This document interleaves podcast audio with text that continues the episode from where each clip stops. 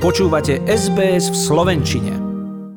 Pravidelné testovanie všetkých účastníkov zimných olympijských hier, nielen športovcov, je len zlomkom všetkých opatrení, ktoré organizátori olympiády zaviedli do praxe, aby včas odhalili akékoľvek nové prípady COVID-19 a udržali vírus na úzde aj počas toľko očakávaných olympijských hier. Aké cestovné obmedzenia sú teda v platnosti v Číne a iných krajinách sveta?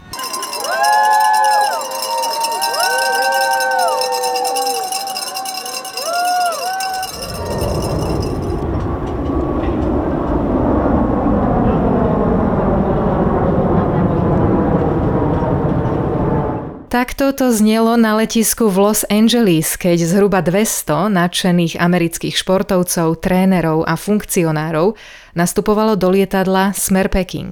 Medzi nimi aj rýchlo korčuliarka na krátkej dráhe Mamie Bainey. Pekingu verí, keďže o bezpečnosť sa tam bude starať kopec ľudí. I feel very safe going to Beijing just because I know that there are a lot of people and a lot of staff members who's wanting to keep everyone safe. Čína má jedný z najprísnejších pandemických obmedzení na svete a vo veľkej miere sa jej darí kontrolovať miestne ohniská COVID-19.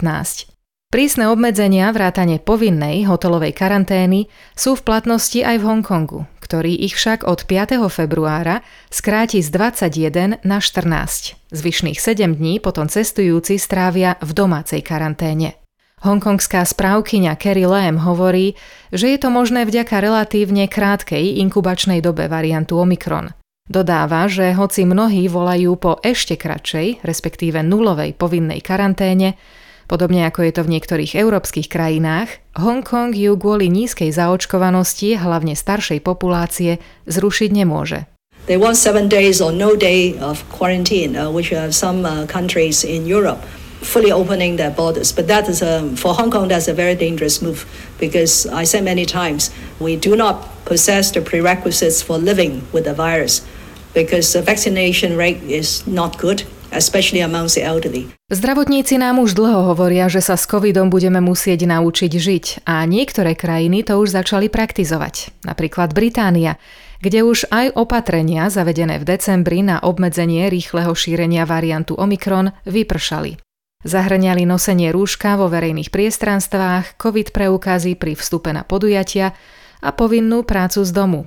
Dnes už majú voľnosť, hoci napríklad majiteľ reštaurácie John Martin hovorí, že jeho zamestnanci nosia rúško dobrovoľne aj naďalej. The staff have said that they want to continue wearing masks and we're quite happy with that. The front house staff especially, they're worried for customers as well as for themselves. Britská vláda vkladá nádej do posilňujúcej tretej dávky vakcíny. Verí, že cesta vpred nie je v obmedzeniach, ale vo vede. Čo si však nemyslia autodopravcovia a kamionisti v hlavnom meste Otava, ktorí vytvorili dlhokánske kolóny na cestách, aby tým vyjadrili hlasný a bolestivý nesúhlas s povinným očkovaním.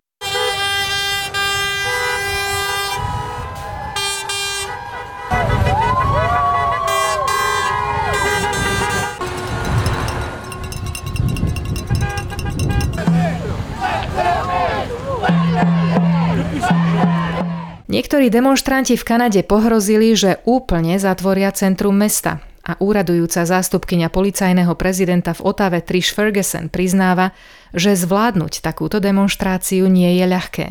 Vidia protidemonstrácie, blokovanie kryžovatiek, zasahovanie do kritickej infraštruktúry, ako aj inú nezákonnú a násilnú činnosť. We are planning for a range of potential risks, including, but not limited to, counter demonstrations, blocking of intersections, interfering with critical infrastructures, and unlawful and violent activity. V súvislosti s demonstráciou v Kanade sa však objavili aj výzvy, aby politici samotní zmiernili svoje komentáre.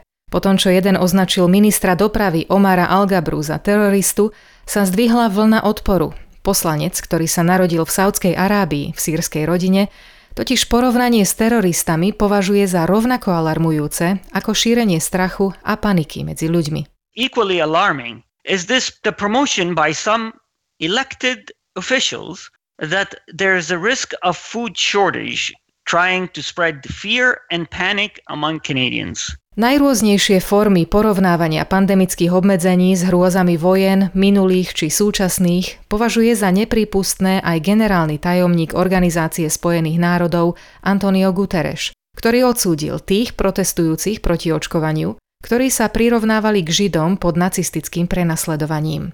Bol som šokovaný, keď som sa dozvedel, že niektorí ľudia, ktorí odmietli očkovanie proti COVID-19, si prisvojili hviezdu, ktorú museli nosiť Židia v nacistickom Nemecku, povedal a v zápätí dodal, že antisemické útoky, verbálne ako aj fyzické, sa počas pandémie zvýšili. I was shocked to learn that some people who refused the COVID-19 vaccine have appropriated the yellow star that Jews in Nazi Germany were forced to wear.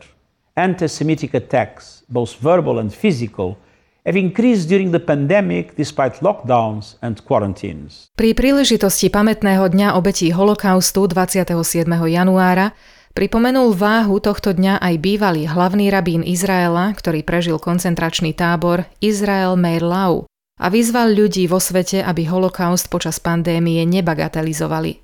Ako ho môžete prirovnať k chorobe alebo k ekonomickému či politickému problému? Tu nie je čo porovnávať. how can you compare it to a disease or to an economic problem or politic problem?